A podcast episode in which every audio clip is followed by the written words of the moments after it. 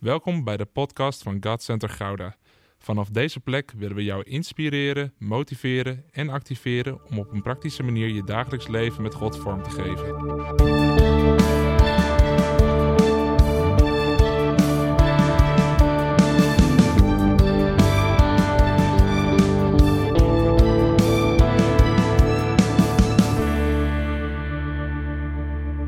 Soms dan kijk je wel eens een film en dan gebeurt er in die film iets aan het begin.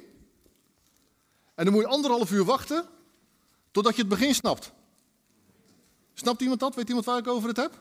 Ja, hè? Jullie kijken veel films. Eh, en ik- eigenlijk gaat het vandaag net zo. Want die liederen die we vanochtend gezongen hebben. Die en ik hebben wel heel even kort contact gehad. Ik zei, nou, ik wil één nummer dat je in elk geval speelt. Maar ze heeft het eigenlijk zo mooi, volgens mij ook gewoon ontvangen. Dat als je nu denkt van, wat hebben we gezongen? Dan moet je vanmiddag, hoe laat staat de livestream weer erop? Dat je even terug gaat kijken van wat heb ik gemist. Omdat je dan eigenlijk pas ziet wat je gemist hebt. En misschien zit in, in wat gezongen is vanochtend wel de clue van, van heel de preek. En er zitten allemaal attributen. En misschien dat jullie nog weten, ik weet niet wie er allemaal was, maar een tijdje geleden heeft Jeroen hierover gesproken. Wie was er bij? Oké, heel veel. Maar eh, ik hoop dat jullie zien dat er iets veranderd is. Want Jeroen die sprak over dat, dat je verantwoordelijk bent voor je hart en dat er dingen in je hart zijn die, eh, die de plek innemen. En dat is niet wat er op dat moment gebeurt. Dat, ik had hem ook anders, altijd anders geïnterpreteerd, dat, dat stukje tekst. Maar ik hoop dat je de afgelopen weken bezig bent geweest om ruimte te maken. Dat die grond waar die distels waren, of waar de weg was, of waar de stenen was, dat daar meer goede grond is gekomen. En dat die goede grond jou in staat stelt ook om, om daar beter mee om te gaan en duidelijker voor je te maken wat God wil. En dat op den duur eigenlijk gewoon dit hele vak, dat die weg er niet meer is en dat die stenen er niet meer zijn en dat die doorns er niet meer zijn. Maar dat je gewoon puur, nou ik denk dat je dan ongeveer in de hemel bent, maar dat, dat is wel waar we heen willen.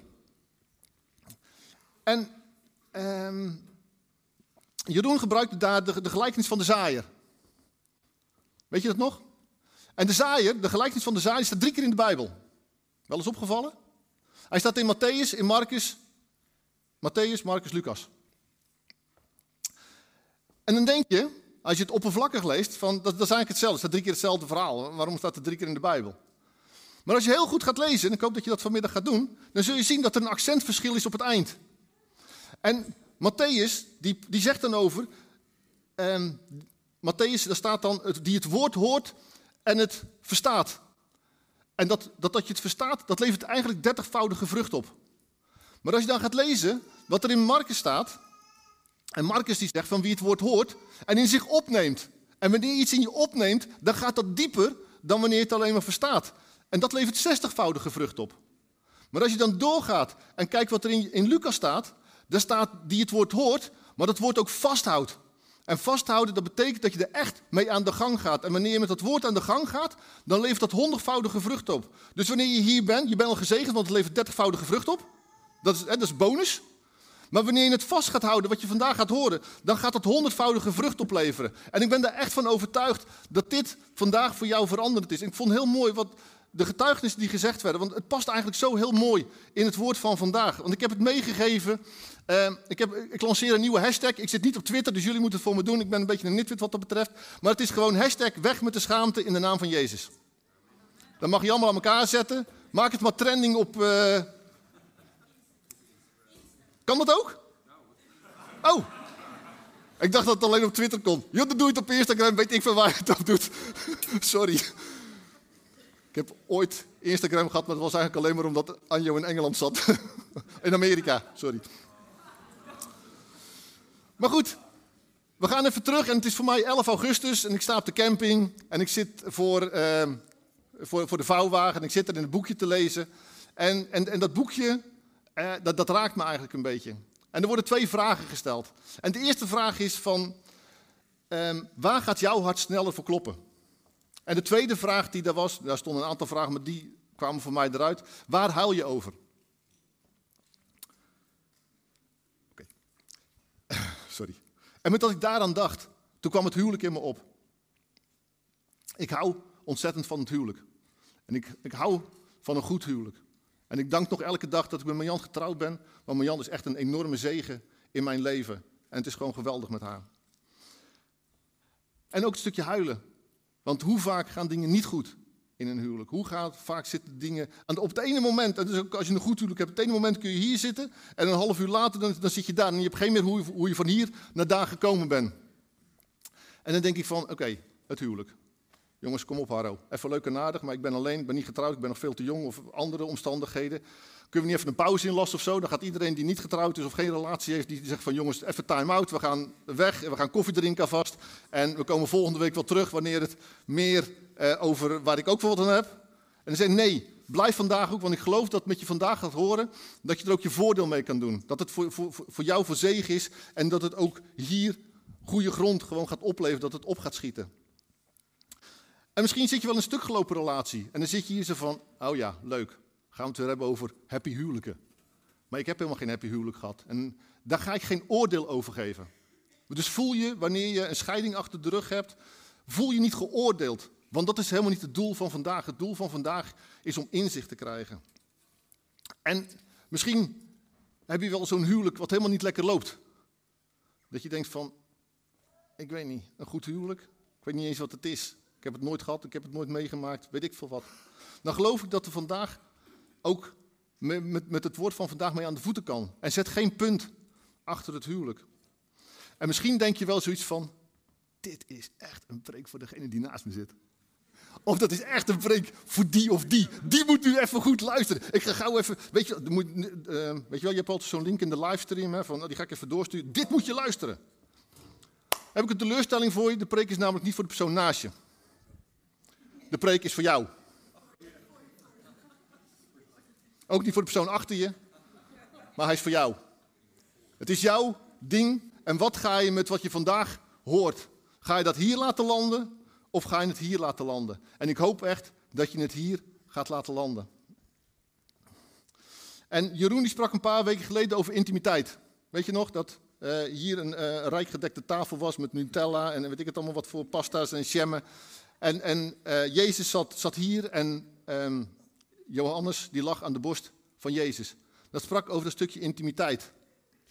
En uh, twee weken geleden, toen had Talita het ook over het stukje en waar ze mee gestopt is met de dingen in, in de slaapkamer.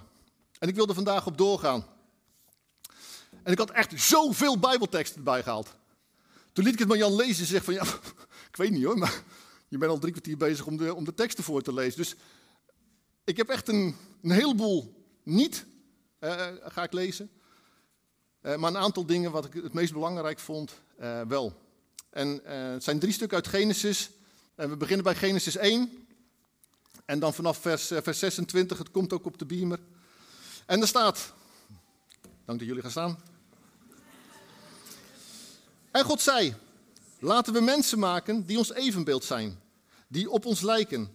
Zij moeten heerschappij voeren over de vissen van de zee en de vogels van de hemel, over het vee, over de hele aarde en over alles wat daarop rondkruipt.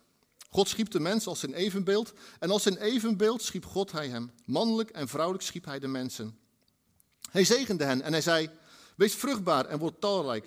Bevolk de aarde en breng haar onder je gezag. Heers over de vissen van de zee, over de vogels van de hemel en over alle dieren die over de aarde rondkruipen. En dan vanaf vers 31. En God zag naar alles wat hij gemaakt was. En hij zag dat het zeer goed was. En het werd avond en het werd morgen, de zesde dag. Dan skippen we even een stukje en dan komen we in Genesis 2, vers 18. En dan komt de mens. God, de Heer, dacht: Het is niet goed dat de mens alleen is. Ik zal een helper voor hem maken die bij hem past. Toen vormde hij uit de aarde alle in het wild levende dieren en alle vogels. En hij bracht ze bij de mens om te zien welke namen de mensen zou geven. Zoals hij elk levend wezen zou noemen, zo zou het heten. De mens gaf namen aan al het vee, aan alle vogels, aan alle wilde dieren, maar hij vond geen helper die bij hem paste. Toen liet God, de Heer, de mens in een diepe slaap vallen. En terwijl de mens sliep, nam hij een van zijn ribben weg. Hij vulde die plaats weer met vlees. En uit de rib die hij uit de mens had weggenomen, bouwde God de Heer een vrouw en bracht die bij de mens. Toen riep de mens uit: Eindelijk een gelijke aan mij, mijn eigen gebeente, mijn eigen vlees, één die zal heten vrouw, één uit de man gebouwd. Zo komt het dat de man zich losmaakt van zijn vader en zijn moeder en zich hecht aan zijn vrouw, met wie hij één lichaam wordt. Beiden waren ze naakt, de mens en zijn vrouw, maar ze schaamden zich niet voor elkaar. En dan skippen we even naar uh, hoofdstuk 3 en dan pakken we het op vanaf vers 6. De vrouw keek naar de boom. Zijn vruchten zagen er heerlijk uit en ze waren een lust voor het oog. En ze vond het erg aanlokkelijk dat de boom haar wijsheid zou schenken. Ze plukte een paar van de vruchten en at ervan. Zo gaf ook aan haar man, die bij haar was, en ook hij at ervan. Toen gingen hun beide ogen open en merkten dat ze naakt waren. Daarom regen ze vijgenbladeren aan elkaar en maakten er lendeschorten van. Toen de mens en zijn vrouw God, de Heer, in de koelte van de avondwind door de tuin hoorden wandelen, verborgen zij zich voor hem tussen de bomen. Maar God de Heer riep de mens: Waar ben je? Hij antwoordde: Ik hoorde u in de tuin en ik werd bang omdat ik naakt ben. Daarom verborg ik mij. Wie heeft je verteld dat je naakt bent? Heb je soms gegeten van de boom waarvan ik je verboden had te eten? De mens antwoordde: De vrouw die u mij gemaakt hebt om mij terzij te staan, heeft mij de vruchten van de boom gegeven. En toen heb ik ervan gegeten. Waarom heb je dat gedaan? vroeg God, de Heer, aan de vrouw. En zij antwoordde: De slang heeft me misleid en ik heb ervan gegeten. Nou, tot zover. Ik had echt nog een heleboel meer stukken.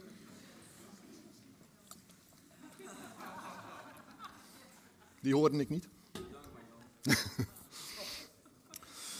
en toen ik over het huwelijk aan het nadenken was, toen ben ik een beetje gaan zoeken van, van wat vond ik over huwelijken. En toen kwam ik eigenlijk tot de conclusie dat ik er eigenlijk helemaal niet zo heel gek veel over vond. Ik had niet zoiets van, er staat nou echt een perfect huwelijk, hoe dat allemaal gaat. Dus om daar toch wat handen en voeten aan te geven, pak ik toch maar voor het gemak even Adam en Eva. Omdat die uh, uh, ja, het eerste waren. Eva is aan Adam gegeven uh, en er was iemand die bij hem paste. En dat, dat was gewoon helemaal goed. En om nog even belang, omdat, belangrijk, omdat er soms wat misvattingen over, over kunnen zijn. Een man staat niet boven de vrouw. En een vrouw staat niet boven de man. Ze zijn, wat wij geloven, gelijkwaardig. Ze zijn absoluut niet gelijk. Ze zijn niet hetzelfde. Maar ze zijn gelijkwaardig aan elkaar. En ik haal dat ook uit het stukje dat God de mens maakt. En om de mens te maken, maakt hij een man en een vrouw. Dus een man en een vrouw samen zijn een beeld van God. Dus niet de man is een beeld van God, of de vrouw is het beeld van God, maar samen zijn ze het beeld van God. En daar straalt gelijkwaardigheid in. En ik hoop ook dat je dat ook voor jezelf zo toepast.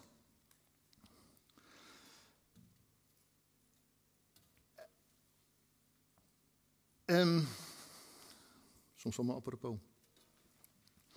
En um, dat had ik ook willen lezen, dat is uh, uit Efeze uh, 5, vers 21. Daar staat van, aanvaard elkaars gezag uit liefde voor Christus. En dat is ook weer die gelijkwaardigheid. De een staat niet boven de ander. En ik vind het gewoon belangrijk om te noemen, dat je dat ook weet, dat we dat vanuit hier zo, uh, zo geloven. En het was ook een mooi stukje vanuit uh, Prediker, waarover het gaat dat twee beter is dan één. En er staat een heel stuk, en heel veel mensen kennen dat wel. En het heeft voordeel om met z'n tweeën te zijn.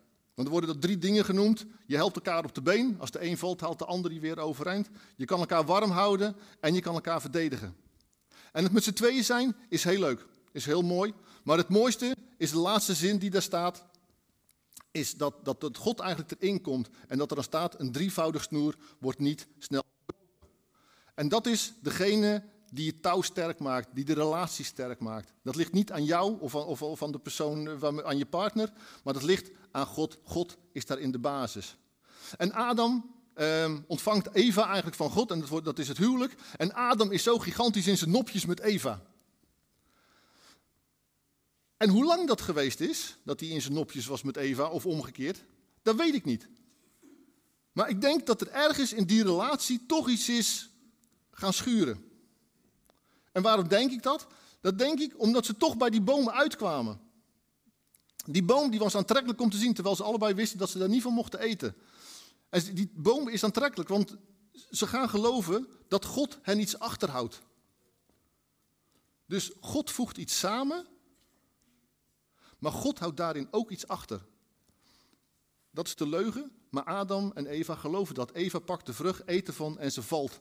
En ze valt diep. En Adam denkt, kom Eva, we gaan terug naar God en we gaan zeggen dat het niet goed is gegaan. We hebben even gefaald, maar hier kom. Nee, hij, heet, hij eet ook. En in dat stukje valt hij ook en valt hij zelfs nog dieper. En dit is mijn interpretatie. Misschien heeft hij wel gedacht van ik ga Eva redden. Ik ben Adam. Ik ben de zoon van God. Wie kan mij wat maken? Maar ondanks dat hij de zoon van God is, gaat hij tegen het woord van God in. En hij valt keihard op zijn snuffert. En zo is dat voor degenen die getrouwd zijn, is dat misschien ergens ook wel zo. Je bent helemaal in je nopjes met degene die je ontmoet. Want degene die je ontmoet, die heeft zoveel kwaliteiten die jij niet heeft, hebt. Dat maakt de ander aantrekkelijk. De, ene die zo, en noem maar op, want er zijn te veel dingen om in te vullen wat, wat aantrekkelijk kan zijn in de ander. Maar dat is waar je op valt. Maar dat, daar schuilt ook het gevaar in. Want dat, dat mooie wat er kan zijn, aan de ene kant, als je daar maar lang genoeg mee geconfronteerd wordt, dan wordt op een gegeven moment, kan iets ook uitgroeien tot, tot een allergie. En op het moment dat ze eten van die vrucht, en ze hebben dat allebei gegeten, misschien hebben ze eerst wel gedaan van, nou ja, even, als jij dat nou doet, als jij nou proeft en we zien wat er gebeurt, dan kunnen we andere ook doen. Maar ja, gebeurt bij Eva gebeurt niks, en dan eet Adam ook, en dan gebeurt er wat. Dan gaan ze zien met de ogen, en dan zien ze dat ze, dat, dat ze naakt zijn. En wat had het mooi geweest als Adam en Eva op dat moment gezegd hadden van, shit, Oh, sorry. Uh, dat die vloepte eruit.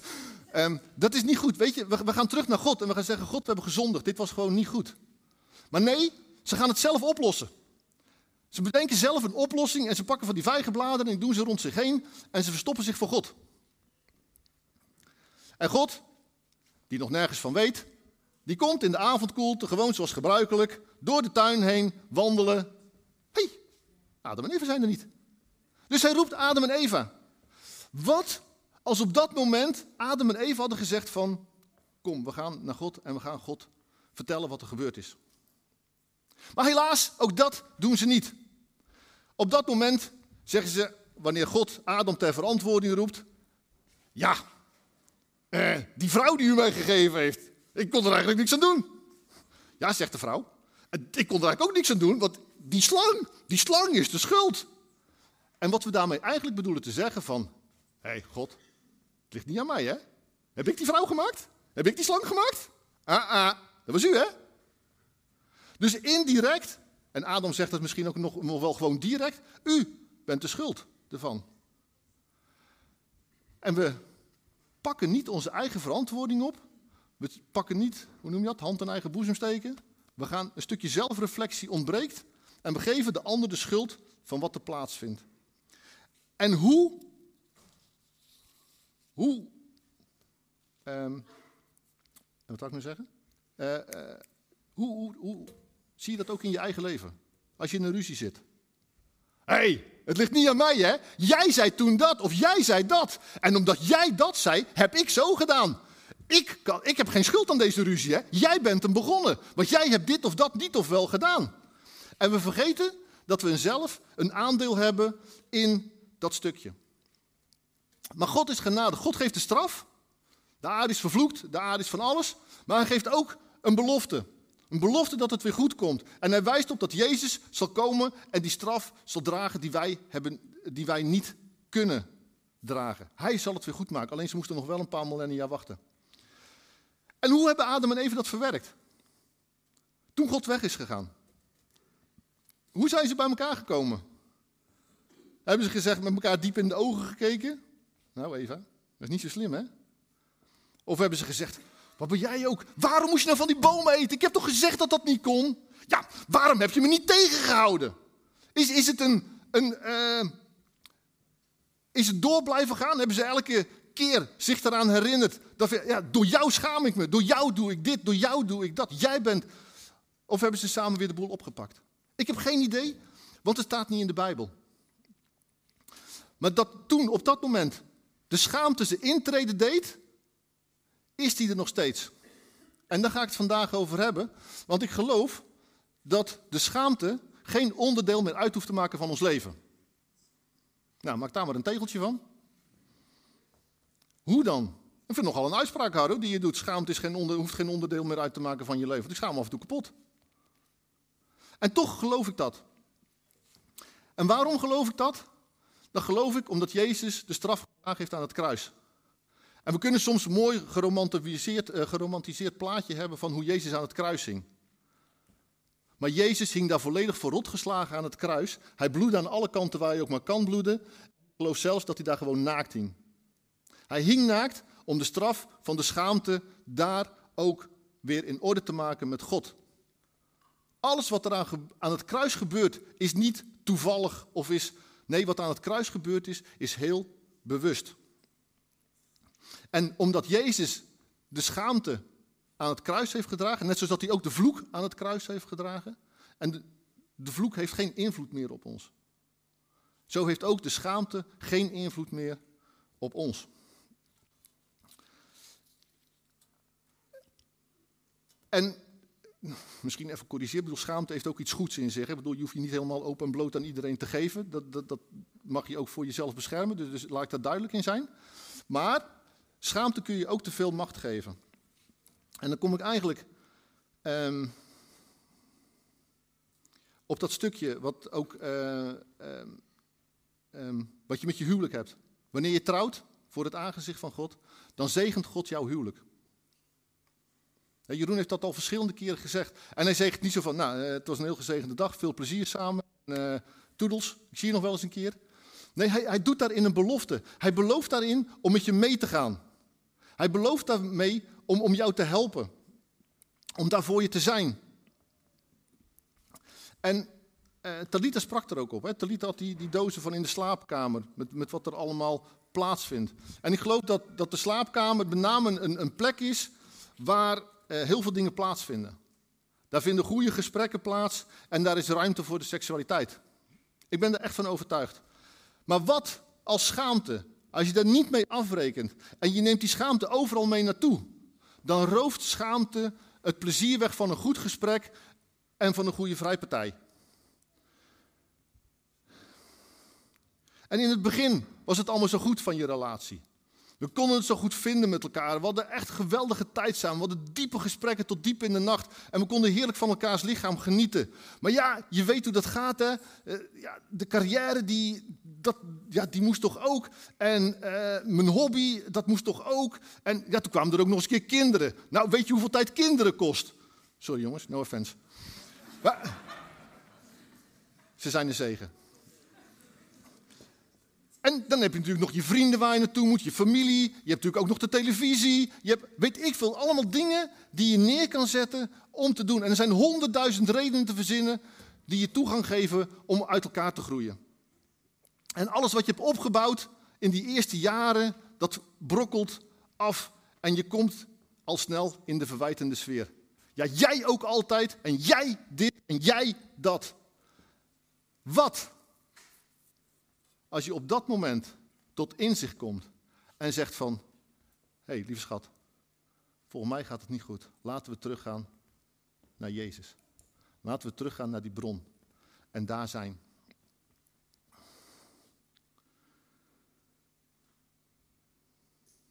En zoals Adam en Eva die keuze had om terug te gaan naar Jezus, hebben jij die ook. En ik hoop niet dat je bent zoals Adam en Eva, die dat niet deden, maar eigenlijk de andere kant op gingen. Ze gingen vluchten, ze gingen zelfgemaakte oplossingen verzinnen. Maar dat je weer teruggaat en dat daar wel terecht komt. Want God is de basis. En de Heilige Geest, die helpt jou daarbij. Ik geloof dat de Heilige Geest in ons woont. En een van de namen van de Heilige Geest is dat hij een helper is. En hij is de beste helper die er is. En met dat ik daarmee bezig was, toen moest ik eigenlijk aan een stukje denken wat ik uit een boek van Anjo had gelezen. En dat gaat over, uh, jawel, over een jongen, over een mol, een paard, uh, een vos en een paard. Kent iemand het boek? Oh, heel weinig mensen. Dat, moet je, dat moet je echt gaan lezen. Het is echt een geweldig boek. Je leest het in vijf minuten uit. Maar als je erover na gaat denken. Ja, dat zijn goede boeken die je in vijf minuten kan uitlezen. Maar het is zo'n geweldige diepgang die erin zit. En ik vind de mol het leukst, maar als je hem niet snapt, dan moet je nog maar een keer lezen. En op een gegeven moment dan vraagt die jongen aan het paard: Wat is het moedigste wat je ooit hebt gezegd? Help, antwoordt het paard.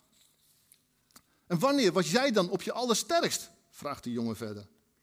Toen ik mijn zwakheid durfde te laten zien, zei het paard. Om hulp vragen betekent niet dat je opgeeft, zei het paard. Het betekent dat je weigert om op te geven. En dat is waar het is. Je, we hebben allemaal op zijn tijd gewoon hulp nodig. En dat is niet een teken van zwakte, maar wanneer je zegt dat, dat je denkt van, als ik het niet alleen kan, dan deug ik niet, want dan, dan past het niet, dan faal ik. Nee, wanneer je hulp nodig hebt en je, laat dat, je brengt dat bij iemand of je gaat iemand om hulp vragen, dan getuigt dat eigenlijk van kracht. Van hé, hey, ik kan het niet zelf, maar ik heb jou nodig. En over dat stukje schaamte, daar, wil ik nog over doorgaan, want we... Ehm, nee, wacht even, dat niet. Uh, de vorige keer ging het ook over intimiteit. Die intimiteit die hier aan het, aan het avondmaal was, of aan, aan de tafel toen, uh, vlak voordat Jezus ging sterven, dat Johannes was aan de borst van Jezus. En dat, dat heeft niks te maken met of je nou getrouwd bent of niet. Dat is voor iedereen persoonlijk. Dus daar kun je ook echt helemaal in, in vinden. Maar wil je verandering, want vorige week ging het over opwekking. Wil je verandering daarin? Wil je dat echt? Of heb je zoiets van, joh, het komt wel. En vorige week was het allemaal dat we dat wilden, of een heel aantal die daar echt mee aan de gang willen. En ik hoop ook dat je dat doet. Maar God wil dat je aan zijn borst ligt. En dan zou je kunnen denken van ja, maar dat is leuk dat je dat vertelt dat ik aan de borst van Jezus kan zijn. Maar ik weet niet of je goed gekeken hebt, maar Johannes lag er al. Dus die andere elf, die hadden geen plaats aan de borst van Jezus. Ja, en ik geloof dat dat een leugen is. Want dat is ons inperken van wie Jezus is. Jezus heeft alleen maar oog voor Johannes, omdat hij die toevallig lief had. Nee, Jezus heeft iedereen lief. En iedereen kan zijn aan die plaats aan de borst van Jezus. Toen ze daar aan tafel lagen, ze alle twaalf hadden ze ruimte om daar te liggen. En eentje was het die het deed. En het is zo mooi, want het kan ook wel eens een strijd zijn. En dat, strijd, dat lied wat we net gezongen, de strijd behoort u toe, was niet toevallig dat we dat zongen, maar dat was heel bewust. En ik heb gekeken en iedereen staat mooi in aanbidding dat te doen. Maar waar vindt de strijd plaats? Nu verwacht ik een antwoord. Hm? Sorry? In je denken, ja, dat is ook waar, maar de strijd vindt plaats op je knieën. De strijd vindt plaats op je knieën om te beseffen van ik ga het niet redden.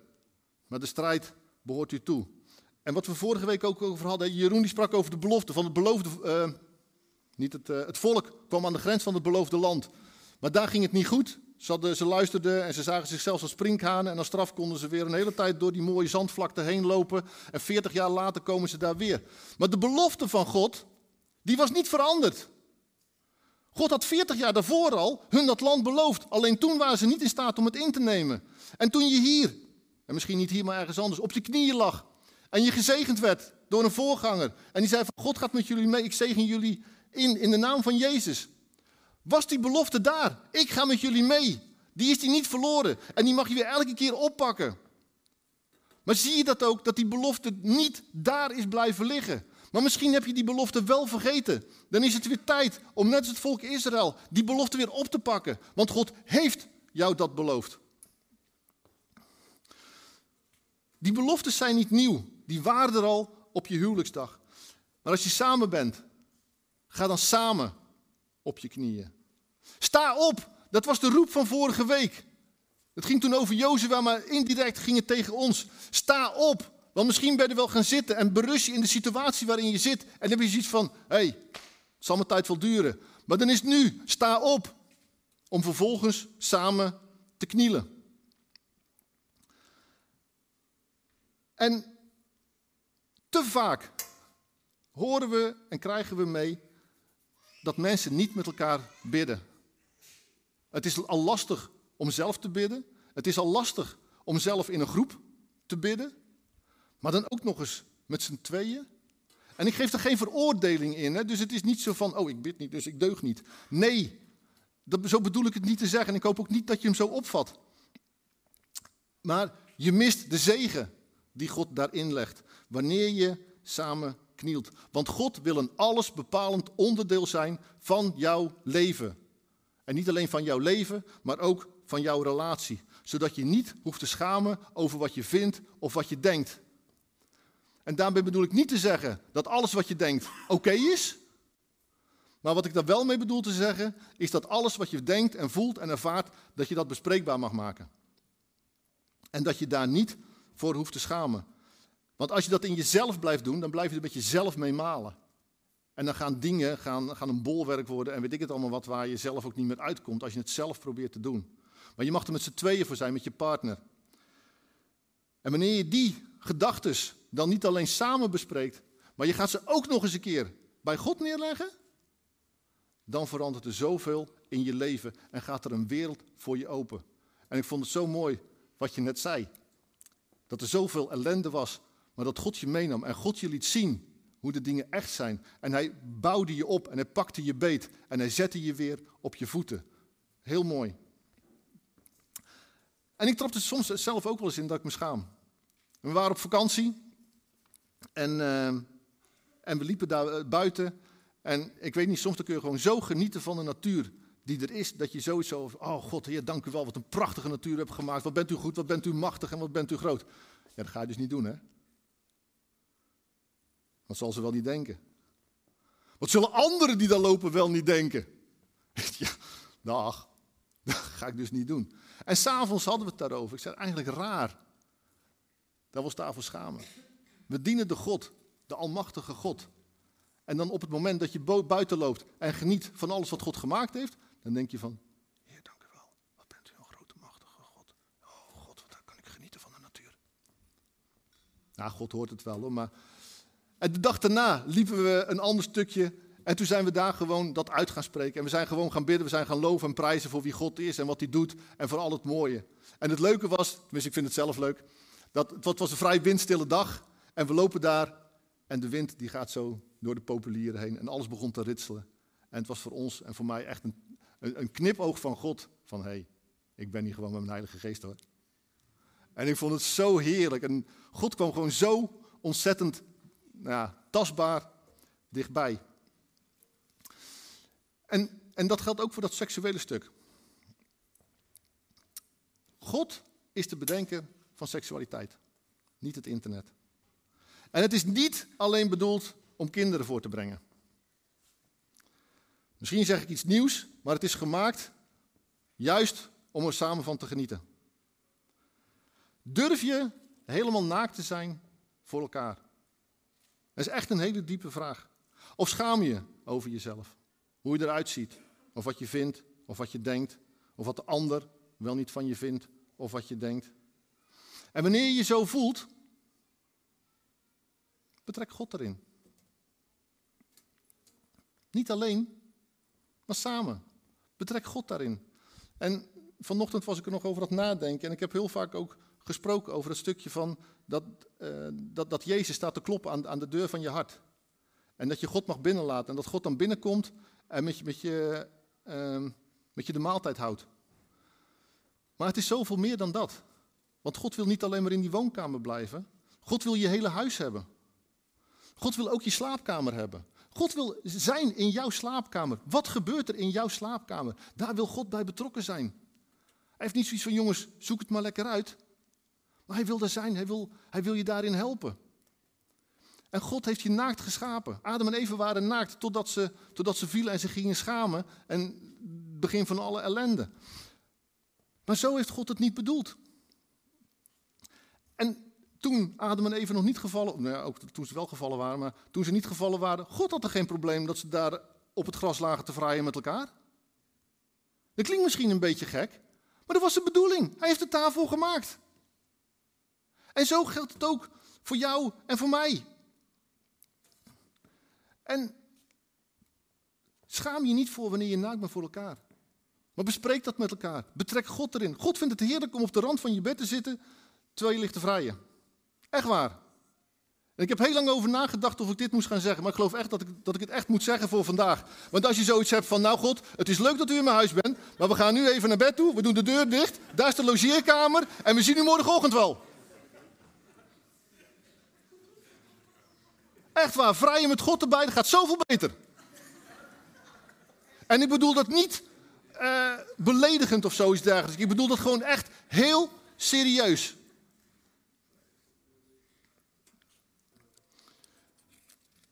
Wees naakt naar elkaar. Doe je niet beter voor dan wie je bent. En als, het, als je merkt dat je dat op bepaalde manieren of bepaalde gebieden niet kan, als je zegt van dit of dat, dat vind ik gek, breng het in het licht. Wanneer je iets in het licht brengt, dan is God daar automatisch in. Wanneer je het voor jezelf houdt, dan blijft het voor jezelf. Maar betrek God daarin. En misschien heeft het je geraakt, misschien heeft het, maakt het iets in je wakker, iets in je. En besef je dat je eigenlijk niet naakt durft te zijn naar je partner of naar God toe. Dan lanceren we vandaag de hashtag weg met de schaamte in de naam van Jezus. Ik weet niet of die al trending is, maar dan is die het over een uur wel. Maar ik geloof echt dat je daarin mag gaan staan, want schaamte is geen onderdeel en hoeft geen onderdeel te zijn van je leven samen.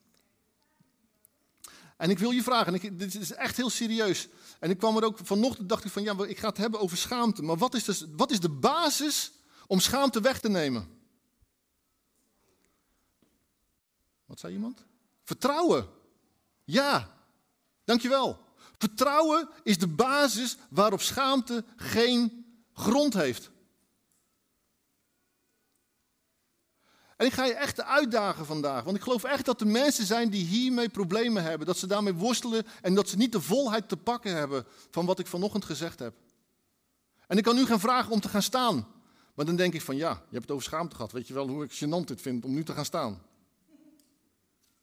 Maar dan is dit juist de plek waar vertrouwen in mag zijn. En ik geloof ook dat dit het moment is om dat wel te doen. Want ik weet niet, maar ik ben er echt van overtuigd dat God met zijn Heilige Geest hier in de zaal is. En wanneer je denkt van als de ander gaat staan, van wat zullen ze denken? Dat zegt meer over die ander dan over jou.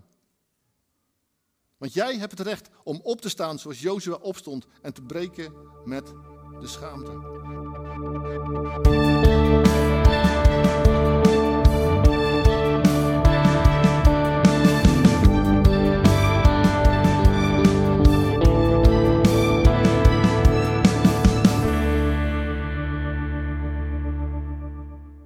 Bedankt voor het luisteren naar deze podcast. Volg ons op onze kanalen om verbonden te blijven. Heeft deze aflevering jou geraakt? Deel dan op je socials en tag ons, zodat we samen meer mensen kunnen bereiken.